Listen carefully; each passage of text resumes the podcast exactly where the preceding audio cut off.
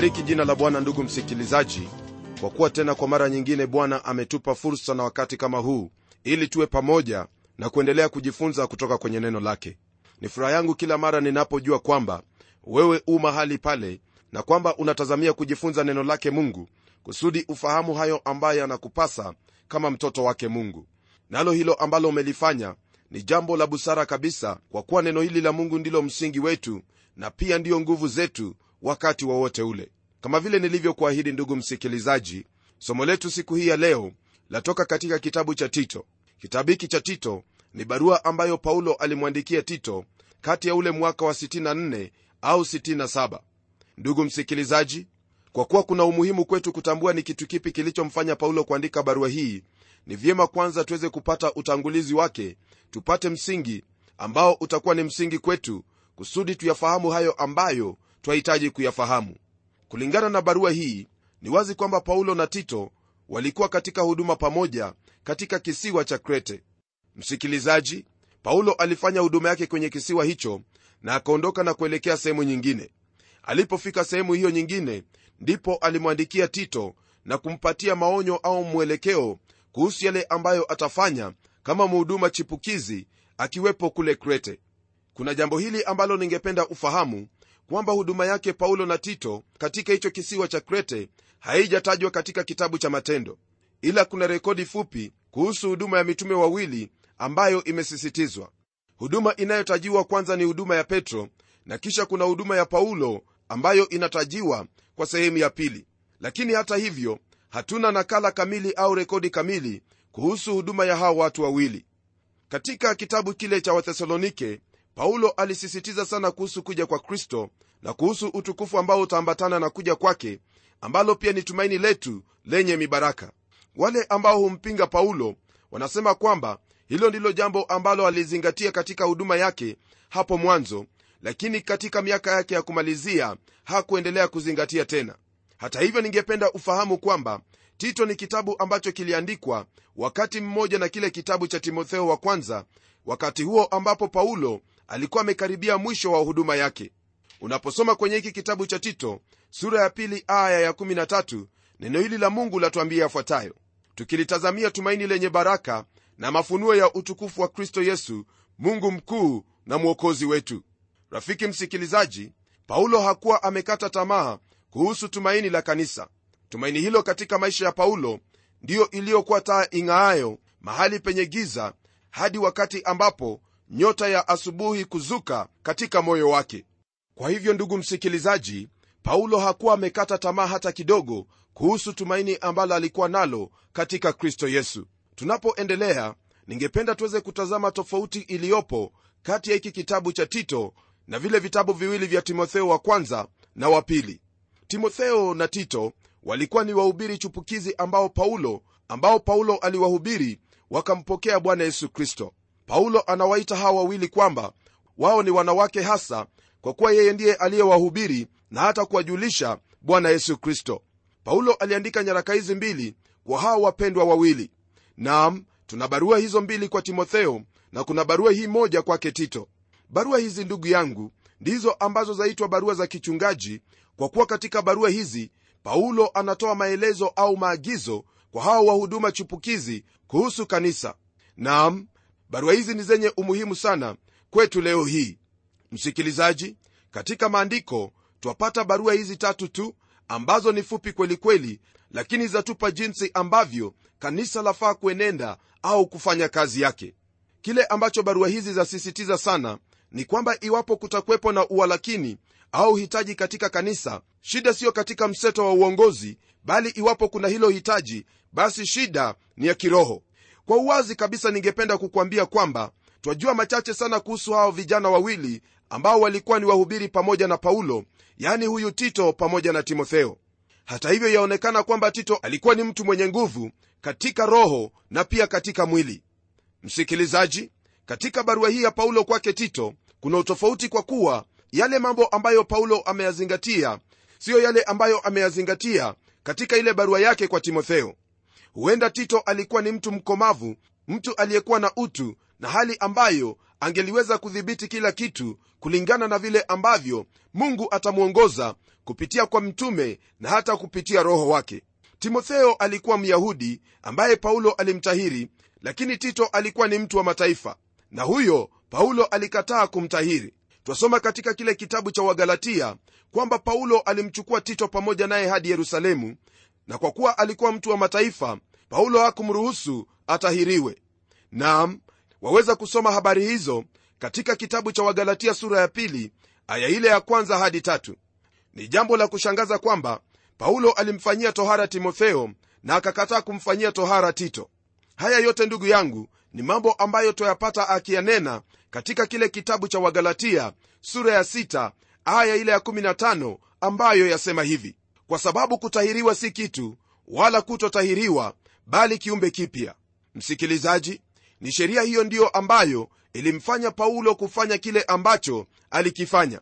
Maana kwa kweli iwapo mtu atatahiri lakini hamchi bwana huko kutahiriwa kwake kumekuwa kama vile hakutahiriwa.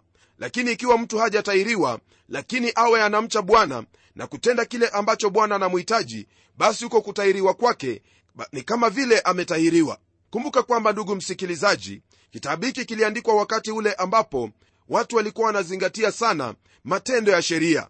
Lakini wakati huu twaishi kwa neema ndiposa paulo alifanya jinsi alivyofanya. Ila kwenye aya hiyo ambayo tumeisoma ya 15 kwenye sura hii ya 6 ya kitabu cha wagalatia ni aya ambayo yaonyesha kwamba ni neema yake mungu ndiyo ambayo inajalisha na wala siyo vitendo katika mwili.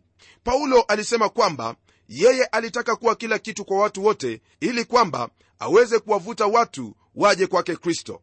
Kwa wayahudi alitaka awe kama myahudi na kwa watu wa mataifa alitaka awe kama mtu wa mataifa kusudi awavute watu hawa kwake kristo. Yeye alimtahiri timotheo kwa kuwa alikuwa akienda katika sinagogi mahali ambapo kulikuwepo na wayahudi. Lakini katika baraza la kwanza kuu la kanisa lililokuwepo pale yerusalemu injili ilikuwa katika hatari naye paulo hangeliruhusu yeyote yule aliyekuwa na ujasiri wa matendo ya kisheria kusudi kumlazimisha tito ili atahiriwe. Rafiki msikilizaji ni jambo la hatari sana kuweka vijisheria vidogo vidogo katika ulimwengu huu ambavyo havina maana yoyote na kuvitegemea ili kuishi maisha ya kikristo. Iwapo wewe hauna uhusiano binafsi na yesu kristo basi mengine yote yanakuwa bure kabisa. Hayana maana yoyote mbele zake mungu tutakapokuwa tukiendelea kujifunza kutoka kwenye hiki kitabu tutaona picha nzuri kabisa ya kanisa la agano jipya inapotenda kazi yake kama kiungo katika jamii. Baadhi ya mambo ambayo tutayaona katika somo letu ni kama ifuatavyo. Jambo la kwanza ni lazima kanisa liwe na utaratibu na mwongozo ulio sawasawa. Na jambo la pili ni lazima kanisa liwe na mafundisho ambayo ni sawa kabisa mafundisho ambayo yanatokana na biblia na kisha jambo la tatu ni lazima kanisa liwe safi tayari kwa kila tendo jema. Hiyo ndiyo picha ya kanisa la agano jipya ambalo tutalipata kwenye hiki kitabu cha tito. Msikilizaji katika kile kitabu cha timotheo kile ambacho kilisisitizwa ni kuhusu mafundisho ambayo yanahitajika kanisani mafundisho yanayoambatana na mafundisho ya mitume. Ila kwenye hiki kitabu cha tito tutapata msisitizo kuhusu mpangilio wa mungu au taratibu ya mungu kuhusu kanisa. Ndiposa kwenye sura ya kwanza aya ya tano twapata aya ambayo ni ya msingi katika kitabu hiki. Aya hiyo yasema hivi kwa sababu hii nalikuacha krete ili uyatengeneze yaliyopunguka na kuweka wazee katika kila mji kama vile nilivyokuamuru. Ndugu msikilizaji huyu tito aliwachwa kule krete ili ayatengeneze yale ambayo yalikuwa yamepunguka. Katika sura ya kwanza paulo atazungumzia habari ya jinsi kanisa lafaa kuenenda kisha kwenye sura ya pili atasisitiza kuhusu mahubiri pamoja na mafundisho ya neno lake mungu. Nam hilo ndilo ambalo twalipata kwenye sura ya pili. Nalo hilo andiko lasema hivi lakini wewe nena mambo yapasayo mafundisho yenye uzima. Msikilizaji kwa maneno mengine anasema kwamba ni lazima kanisa liwe na mafundisho ambayo ni sawa kabisa katika imani. Na kwenye sura ya tatu tutaona akinena hasa kuhusu matendo mema ambayo ni lazima yawemo katika kanisa si tu ndani ya kanisa bali hata nje ya kanisa. Hilo ndilo ambalo twalipata kwenye aya ya kwanza kwenye sura hiyo ya tatu. Tazama neno hilo lasema vipi? Wakumbushe watu kunyenyekea kwa wenye uwezo na mamlaka na kutii na kuwa tayari kwa kila kazi njema. Msikilizaji kwa maneno mengine kama vile nimesema hapo awali ni kwamba kanisa limeokolewa kwa neema na ni lazima liendelee kuishi kwa neema hiyo lakini pamoja na hiyo ni lazima imani hiyo ionekane kwa ulimwengu wote kupitia matendo yake mema. Kwa hivyo yule ambaye anasema kwamba mimi nimeokoka roho yangu lakini mwili haujaokoka huku akitenda mambo ambayo si ya kiungu mambo ambayo siyo mema huyo kwa hakika hajamwamini kristo. Ni lazima jambo hili liwepo katika kanisa na usisahau kwamba wewe ndugu yangu wewe ndiwe kanisa. Siyo hilo jengo bali ni wewe na iwapo ulikuwa ukifikiri kwamba jengo ndilo kanisa basi ninakusikitikia sana. Kwa kuwa kwa kuwa iwapo neno la mungu lasema kwamba ni lazima kanisa lionyeshe matendo yake mema je watarajia mjengo wa mawe uonyeshe matendo mema? La hasha hamna hata siku moja. Kwa hivyo ni wewe ndiwe ambaye utathibitisha neema hiyo ambayo umeokolewa kwayo kwa kufanya nini? Kwa kutenda matendo mema. Ningependa kusema hivi ndugu yangu kwamba imekuwa ni vigumu sana siku hii ya leo kupata kanisa ambalo lina mambo haya yote matatu na pia kusisitiza mambo haya. Wengine watasisitiza moja na kuliacha lingine. Na kukaribisha ndugu msikilizaji tuweze kutazama kila moja ya hizi sifa ambazo zafaa kuwepo katika kanisa. Jambo la kwanza kwa yote ni lazima kanisa lienende kwa utaratibu. Jambo hili ndilo ambalo twalipata kwenye sura ile ya 14 aya ya 40 katika kitabu cha wakorintho wa kwanza paulo aliwaandikia wakorintho akiwaambia kwamba ni lazima mambo yote yatendeke kwa uzuri na kwa utaratibu. Wakati mwingine ndugu msikilizaji haupati utaratibu katika makanisa mengine. Na jambo ambalo walipata kuwa ni sababu ya hayo kutendeka hivyo ni kwa kuwa kuna wale viongozi ambao hujaribu kufanya kila kitu katika kanisa.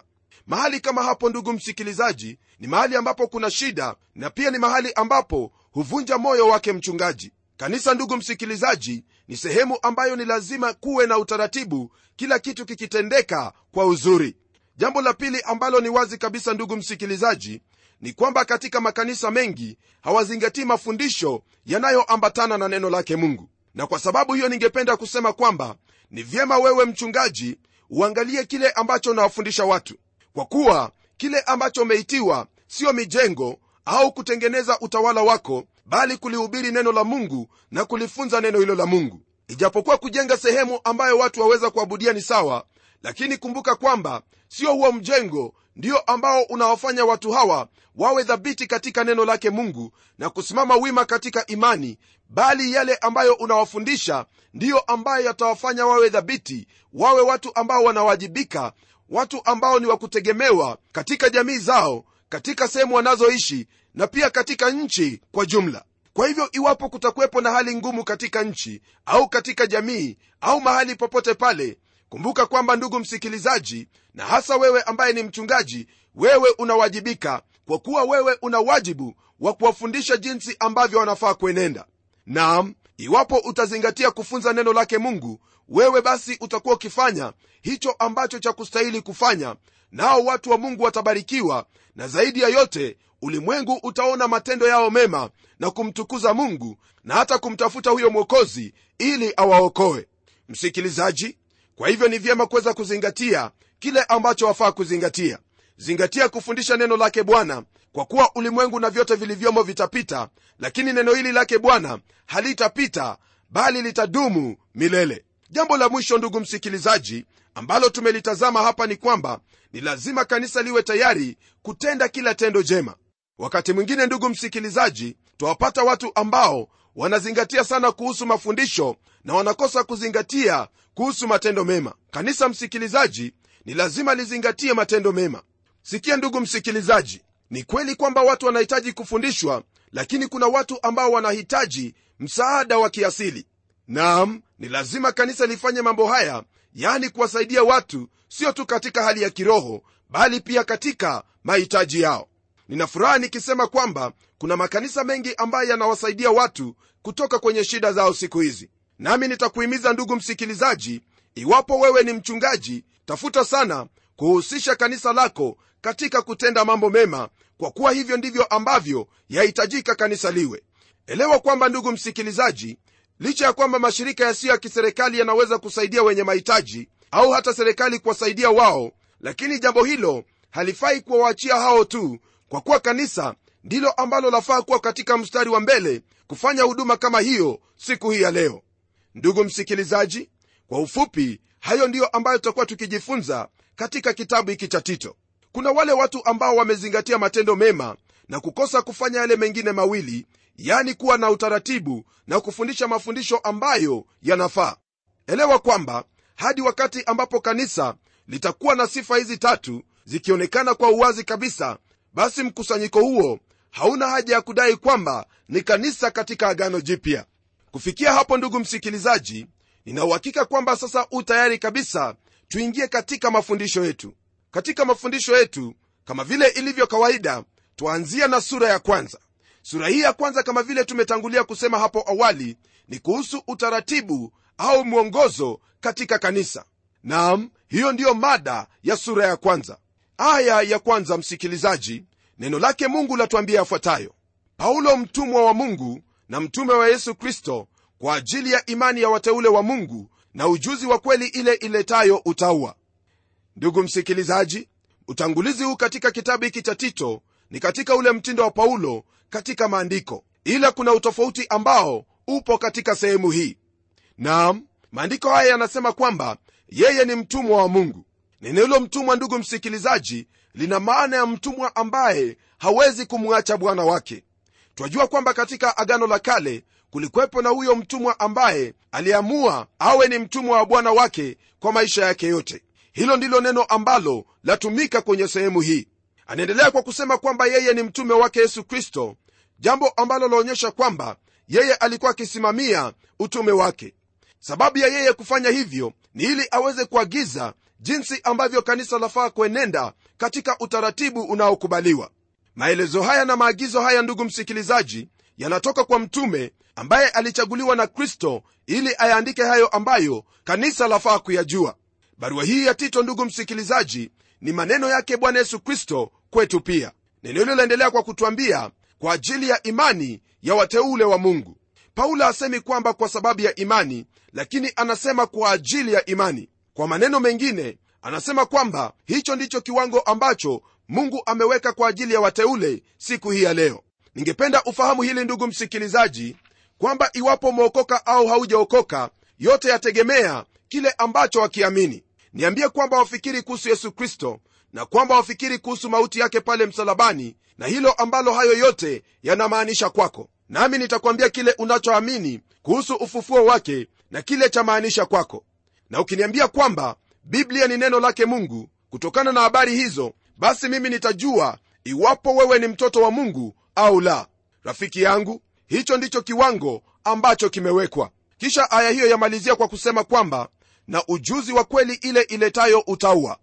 Rafiki msikilizaji iwapo kweli ulio nayo haikuongozi katika maisha ya utaua basi kuna jambo ambalo ni mbaya kabisa kuhusiana na imani yako. Elewa kwamba kweli ambayo unaijua ndiyo ambayo itakuweka huru sio huru kufanya jambo lolote lile bali uhuru wa kukufanya wewe kuishi maisha ya utawa paulo atanena zaidi kuhusu jambo hili wakati atakaponena kuhusu injili hii ambaye yoyote akiamini atayaishi maisha ya utawa. Jambo hili atalinena kwa kuwa watu wale wa kisiwa cha krete walikuwa wakibatili neema yake mungu. Msikilizaji jambo ambalo walikuwa wakisema ni kwamba iwapo wataka kuokolewa kwa neema basi waweza kuishi katika dhambi iwapo wataka kufanya hivyo. Paulo atawajibu hapa hapa na kuambia kwamba ujuzi wa kweli huleta utaua naam neema inatuokoa lakini neema hiyo pia yatupa nidhamu katika maisha yetu naye yatuita ili tuishi juu zaidi ya vile ambavyo tulikuwa tukiishi tulipokuwa wenye dhambi. Hauwezi ukatumia kwa vyovyote vile mafundisho ya neema yake mungu kuwa na udhuru ya kuishi katika dhambi. Iwapo wafikiri kwamba waweza kuokolewa kwa neema na uishi katika dhambi napenda kukuambia kwa upole kabisa kwamba wewe haujaokolewa kwa neema na wala haujaokoka hata kidogo uokovu kwa neema ndugu msikilizaji siku zote itatuongoza siku zote kuishi maisha ambayo ni ya kumpendeza mungu maisha ambayo ni ya utaua. Rafiki msikilizaji kwa hivyo hilo ndilo ambalo tutakuwa tukijifunza katika kitabu hiki cha tito. Naamini kwamba huu tayari kubarikiwa na mafundisho yaliyopo kwenye hiki kitabu cha tito. Tukutane tena kwenye kipindi kijacho. Hebu tuombe pamoja. Mungu wetu uishie milele na kushukuru kwa ajili ya neno lako hili ambalo siku zote latafuta kutuinua tuishi maisha yaliyo juu kabisa maisha ambayo ni ya kukupendeza. Bwana naomba kwamba tutakapokuwa tukiendelea katika mafundisho haya ndugu yangu msikilizaji atainuliwa katika hali yake ya kiroho na kutenda yote ambayo yanampasa kama mtoto wako. Najua kwamba hili utalitenda kwa utukufu wako maana unapendezwa na wote wanaokutafuta na kulitii neno lako asante bwana kwa kuwa najua kwamba utamwezesha ayasikie mafundisho haya na kuyatilia maanani na kuyatenda. Naomba haya katika jina la yesu kristo ambaye ni bwana na mwokozi wetu. Amen. Ndugu msikilizaji neema yake kristo iwe pamoja nawe hadi tutakapokutana tena kwenye kipindi kijacho. Mimi ni mchungaji wako jofre wanjala munialo na neno litaendelea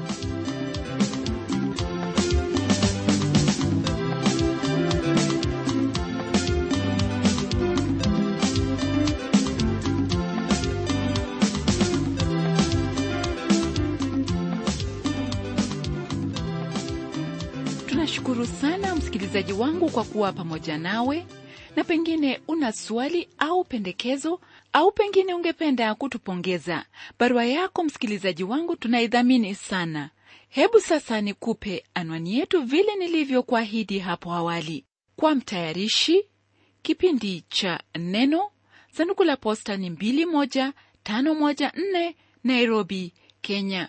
Au pia waweza kutumia anwani yangu ya email ambayo ni pomodo at twr co ke tafadhali msikilizaji wangu unapotuandikia barua andika anwani yetu kikamilifu. Na pia uandike anwani yako kwa kikamilifu ili tukiipokea barua yako tuweze kukujibu vilivyo asante msikilizaji wangu. Na hadi wakati mwingine ndimi mtayarishi wa kipindi hiki pamela omodo nikikwaga nikikutakia amani ipitayo amani zote. Neno litaendelea